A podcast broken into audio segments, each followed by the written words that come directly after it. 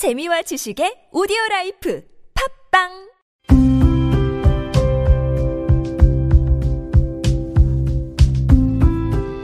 칼럼을 읽어드립니다.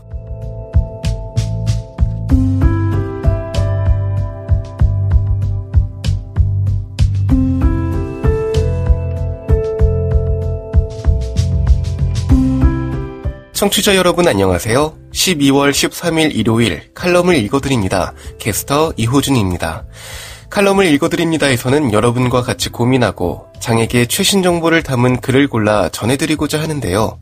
그럼 바로 오늘의 칼럼 만나보시죠.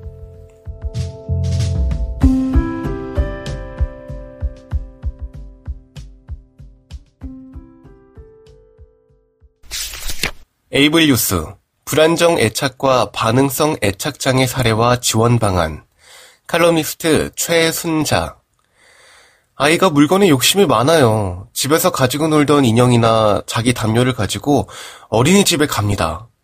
몇 년 전 K씨 어린이집 부모 교육을 하러 갔을 때 아이의 할머니가 하신 말씀이다. 직장에 다니는 딸 대신 손녀를 돌보고 있는 할머니가 교육에 참석했었다. 아이가 보이는 행동은 물건에 욕심이 많아서가 아니라 마음이 불안해서 보이는 불안정 애착 행동이다. 불안하기 때문에 집에서 자신이 가지고 놀던 인형이나 담요와 떨어지지 않으려는 것이다. 그 물건을 통해 마음의 안정을 하고자 하고 있다. 아이는 엄마 아빠나 사람과의 관계를 통해 심리적 안정을 해야 하는데 그게 안 되면 자신의 물건을 통해서나마 안정을 하고자 보이는 행동이다. 영유아기의 가장 중요한 발달은 애착 형성이다. 애착은 양육자와의 정서적 유대 관계로 그 사람을 만나면 마음이 평안하고 사랑받는다는 믿음과 확신이 드는 것이다. 애착 형성이 안 될 경우 아이들은 심리적으로 불안감을 느낀다. 그로 인해 위의 사례와 같은 행동을 보인다. 교육봉사를 다녀온 학생들이 전해준 불안전 애착 행동을 살펴보자. 만 3세 여아였습니다. 친구들과 놀이할 때 말을 하지 않고요. 주로 혼자 놀이를 했죠. 다른 아이들과 전혀 어울리지도 않았고 다가가서 말을 건네도 피하고 경계했습니다. 공원으로 현장 학습 갔을 때 계속 울면서 교사에게 안기려고 하더라고요. 하원 때는 할머니나 할아버지가 데리러 왔죠. 만 7세 남아로 또래보다 많은 편이었습니다. 또래나 교사와 상호작용이 거의 없었고요. 경직되어 있었습니다. 집에서는 때를 쓴다고 하더라고요. 높은 곳에 올라가서 뛰어내리거나 장난치는 것을 좋아한답니다. 엄마에게 매달리고 안아달라고 하지만 갑자기 손을 뿌리치고 때리는 등의 행동도 보인다고 해요. 엄마는 동생의 병간호와 직장일로 아이를 제대로 돌보지 못했습니다. 아빠와 엄마는 이혼 상태로 아빠가 종종 오시지만 무서운 편이었고요. 만 2세 아이가 또래와 상호작용이 전혀 없었습니다. 매일 자신의 담요를 입에 물고 있는 모습을 보였죠. 항상 교사 옆에 붙어 있었으며 교사가 잠시 자리를 비우면 소리를 지르면서 우는 행동을 보였습니다. 만 5세 유아가 다른 친구와 어울리려고 하지 않고 혼자 있으려고 했습니다. 부모님이 맞벌이로 할머니가 종종 데리러 오셨는데 엄마에 대한 이야기를 물으면 시선을 피하는 모습을 보였습니다. 17개월 된 아이는 맞벌이로 인해서 할머니께서 돌보다가 할머니의 건강 악화로 17개월 이후에는 가사 도우미가 돌보게 되었습니다. 가사 도우미는 아이를 돌보지 않고 집안 청소나 TV를 보면서 지내다 보니까 17개월까지는 정상적인 발달이 이루어지는 듯 했습니다. 이후에는 다른 사람에 대한 반응이 줄어들고 부모가 안아주어도 멍하니 있거나 이유 없이 때를 쓰는 일이 많아졌다고 합니다. 교육봉사 중 학생들이 만난 사례는 내가 직접 본 상황이 아니지만 경우에 따라서는 반응성 애착장애와도 있을 수 있다. 반응성 애착장애는 영유아가 부모와 건강한 유대감을 형성하지 못하는 정신장애다. 이는 애착을 형성하지 못하는 자폐증의 경우와 달리 후천적으로 양육의 영향으로 애착 형성에 문제가 발생한 사회적 기능장애다. DSM-5에서도 별도 기준을 제시하고 대체로 보이는 행동 특징은 다음과 같다. 양육자에게서 위안, 지지, 애정, 보호를 얻으려고 시도를 하지 않음, 달래주어도 최소한으로 반응, 대인 관계에서 안정된 관계를 맺지 못하며 전반적인 무관심과 사회적인 반응성 부족 등 사회적 상호작용에 있어 현저한 부족함, 냉담하고 위축되어 있음, 적대적 또는 공격적인 성향, 심각한 언어 지연과 운동 발달의 지체, 호명의 반응이 없음, 또래의 자극에 반응이 없음, 특정한 사물, 놀이, 상황에 대해 집착, 옆에 누군가 있어도 관심을 보이지 않고 혼자서 고립된 놀이를 즐김, 반향어나 고음의 발성을 하는 등 비정상적인 언어 양상, 위 행동이 9개월 이상으로 5세 이전 최소 9개월 이상 지속해서 보였다면 반응성 애착장애일 수 있으므로 전문가 의뢰와 진단이 필요하다고 볼 수 있다. 반응성 애착장애 치료는 놀이치료나 부모 상담 등이 있다. 위사례에서 보여주고 있듯이 아이가 제대로 사랑을 받을 수 없는 경우가 많으므로 무엇보다 양육자의 양육 태도 변화가 중요하다.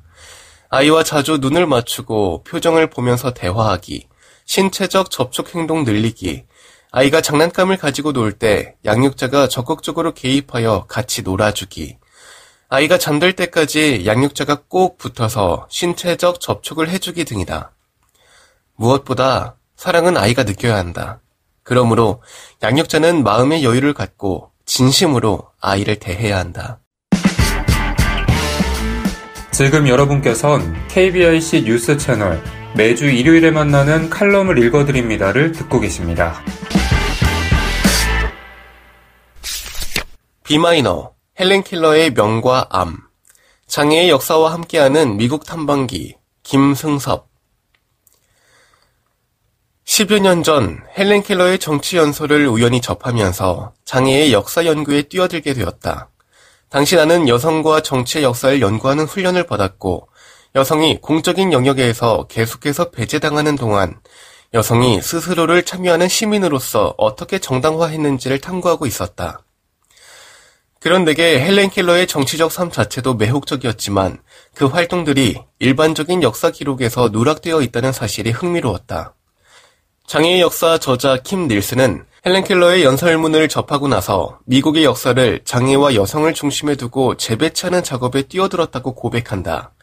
1880년 태어난 헬렌 킬러는 생후 10개월 성호응열이나 뇌막염으로 추정되는 감염병에 걸려 농과 맹을 가지게 되었다. 익히 알려진 바대로 헬렌 켈러는 7살 때 인생의 스승이자 친구가 된 앤 설리번을 만나 퍼킨스 맹인 학교에서 공부하게 된다. 이후 하버드대에 진학했고 수많은 기고문을 쓰고 연설을 하며 열혈 사회주의자, 반전운동가, 인권운동가로 살아갔다. 헬렌 켈러는 1999년 갤럽이 선정한 가장 존경받는 20세기 인물 18인 중 한 명으로 선정되었다. 당신은 물론이고 지금도 사람들은 헬렌 킬러의 삶을 두고서 장애를 극복한 감동적 인간 승리라고 묘사한다. 그러나 헬렌 킬러 저작선집을 편집하고 헬렌 킬러의 급진적 삶이라는 평전을 쓴 킴 닐스는 그녀의 삶을 두고 감동적이라는 단어를 쓰지 않기 위해 안간힘을 썼다고 고백한 적이 있다. 그런 묘사는 그녀의 삶에 새겨진 구체적인 시대의 풍경과 모순을 거세하고 대중의 구미에 맞도록 변형시켜 박제하는 결과를 낳는다. 그런 헬렌 킬러의 삶은 논쟁이 여지없는 과거의 사건으로 남아 더 이상 우리에게 어떤 뜨거운 질문도 던지지 못하는 이야기가 되기 때문이다. 1915년 신생아 볼린저 사건 1915년 11월 시카고의 저명한 의사였던 해리 하이젤든 박사는 전국적인 논란의 주인공이 된다.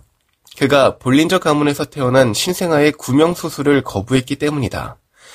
하이젤든 박사는 아이가 죽어가도록 방치한 자신의 결정을 대중에게 적극적으로 알렸으며 뉴욕타임스와의 인터뷰에서 우리 자신과 미래 세대를 정신지체로부터 보호하는 것은 우리의 의무입니다. 라고 말했다. 신생아 볼린저로 불리게 된 그 아기는 명백한 신체적 장애를 가지고 있었고 수술 이후 살아가 남더라도 뇌 관련 장애를 갖게 될 가능성이 높았다. 하이젤든 박사는 두 가지 이유에서 그 아이가 죽는 게 더 좋은 일이라고 주장했다. 첫째, 심각한 장애를 가진 신생아는 고통스러운 삶을 살아갈 수밖에 없기 때문에 죽도록 내버려 두는 것이 가장 인간적인 선택이다. 둘째, 그런 장애를 가진 사람은 범죄자가 될 수 있어 위험하고 그를 부양하는 일은 사회의 짐이 된다. 하이젤든 박사는 자신의 결정을 옹호하면서 이러한 기준에 따라 이미 지난 10년 동안 장애 유아에 대한 선택적 안락사를 해왔다고 밝혔다.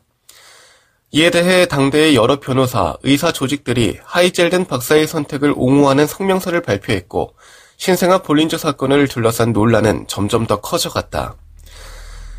이런 상황에서 훗날 빈민 복지 활동으로 노벨 평화상을 수상하게 되는 제인 애덤스가 워싱턴 포스트에 기고한 칼럼에서 하이젤든 박사를 비판했다. 제인 애덤스는 헬렌 켈러를 예로 들며 과거 결함 있는 존재로 여겨졌던 많은 이들이 실은 다양한 방식으로 사회에 기여하고 있었다고 주장했다. 사람들은 헬렌 켈러의 의견을 기다리기 시작했다.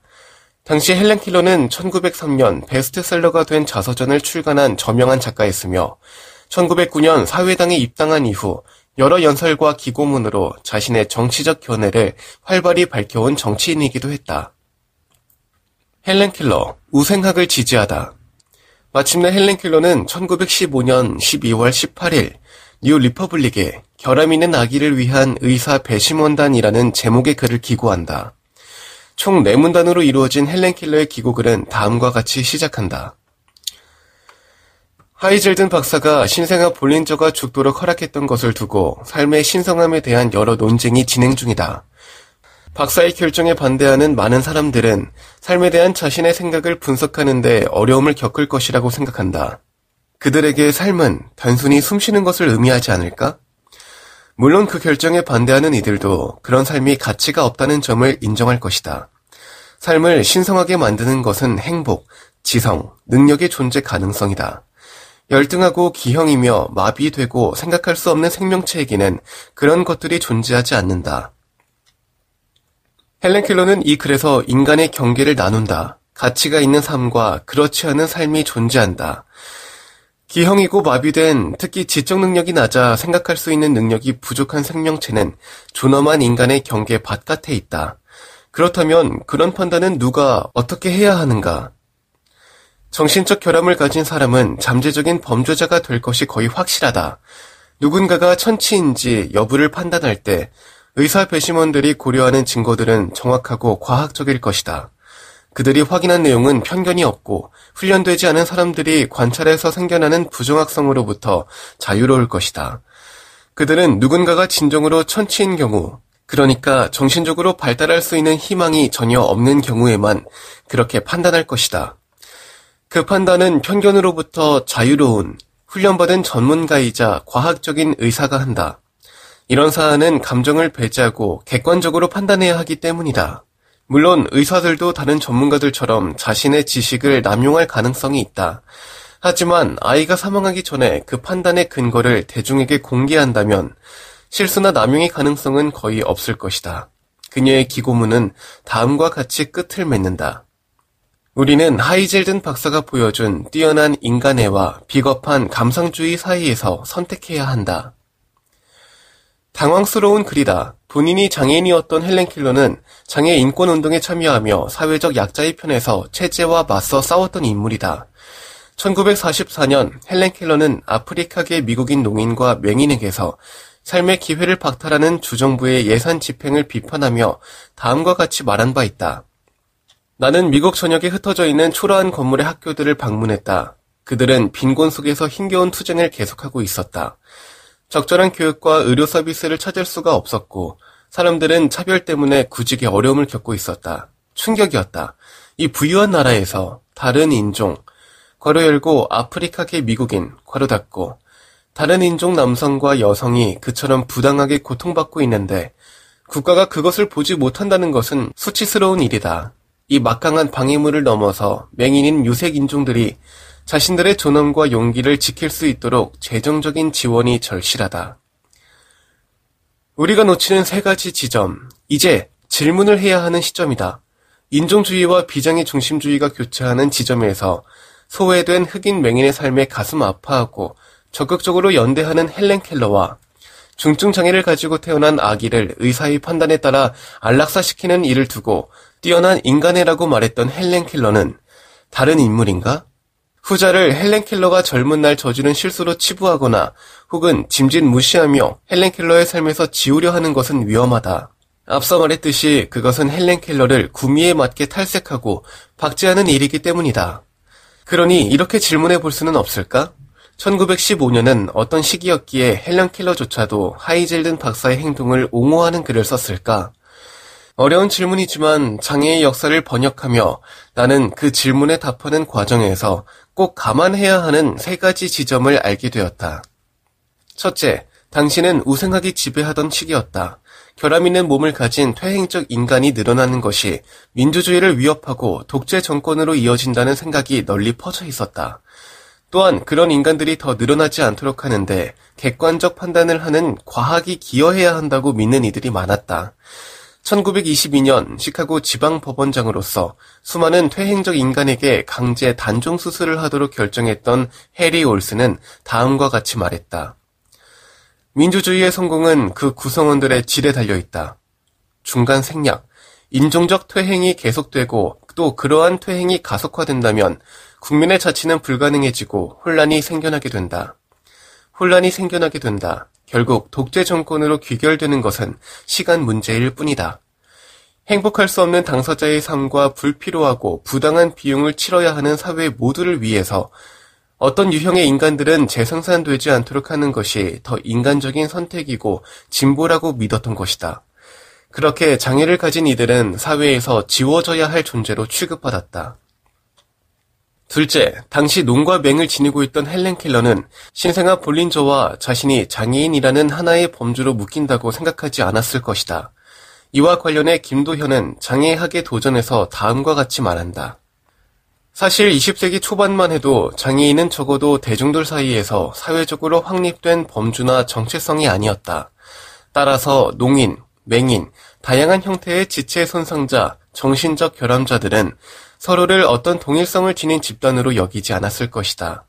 기본적으로 유럽에서 현재의 장애인에 해당하는 범주가 처음 나타난 것이 1830년대 이후의 일이며 20세기 초반의 문헌들에서도 다양한 신체적, 정신적 손상을 지닌 이들은 장애인이라는 통합적 범주보다는 각각 나열되는 형태로 언급된다. 다양한 장애를 가진 사람들이 스스로를 장애인이라는 이름으로 규정하고 함께 연대하며 싸우게 된 것은 1970년대 이후로 미국의 장애 인권 운동을 통해 법적, 제도적 변화를 만들어내며 일군 일련의 성과 덕분이었다. 이 시기에 획기적인 판결들은 수많은 사람들의 시민권을 확장시켰다. 그 과정에서 장애인과 그 동료들의 활동과 불만이 모두 커져갔고, 일련의 법적인 승리는 장애 인권 운동의 영역을 확장시켰다. 점차 자부심을 가진 장애 인권 운동과 장애 공동체가 성장하며 장애 간 공동체가 성장할 수 있었다. 점차 신체적, 정신적, 인지적 장애를 가지고 있는지 여부와 관계없이 인종, 계급, 성적, 지향, 젠더 차이에 관계없이 장애인들은 점차 공동의 경험과 목적을 가지고 있다고 생각하게 되었다.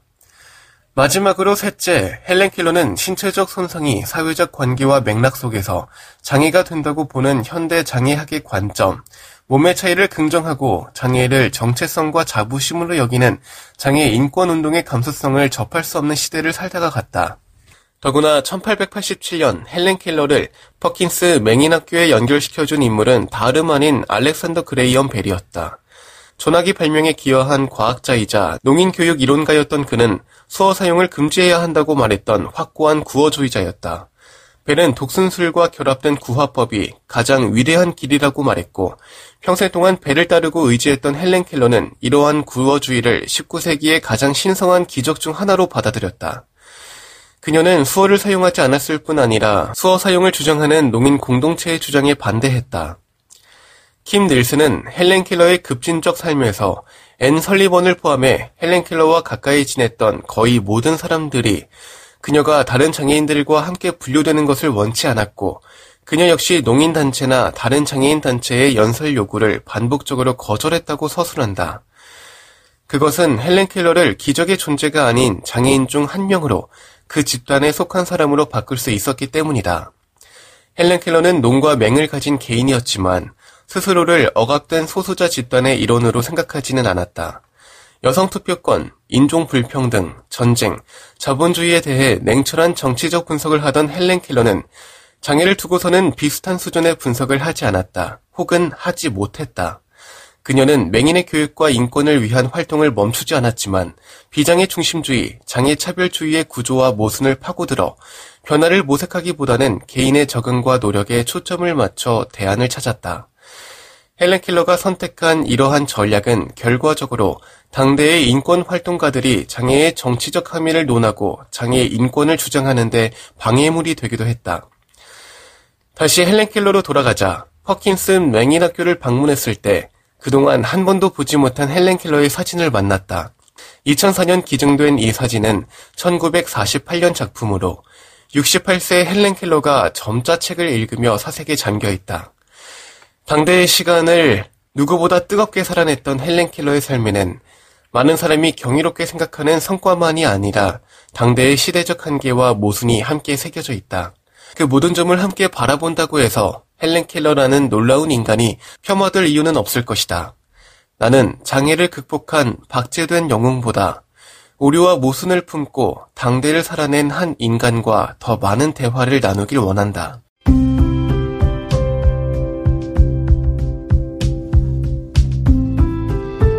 12월 13일 일요일 칼럼을 읽어드립니다. 오늘 준비한 소식은 여기까지입니다.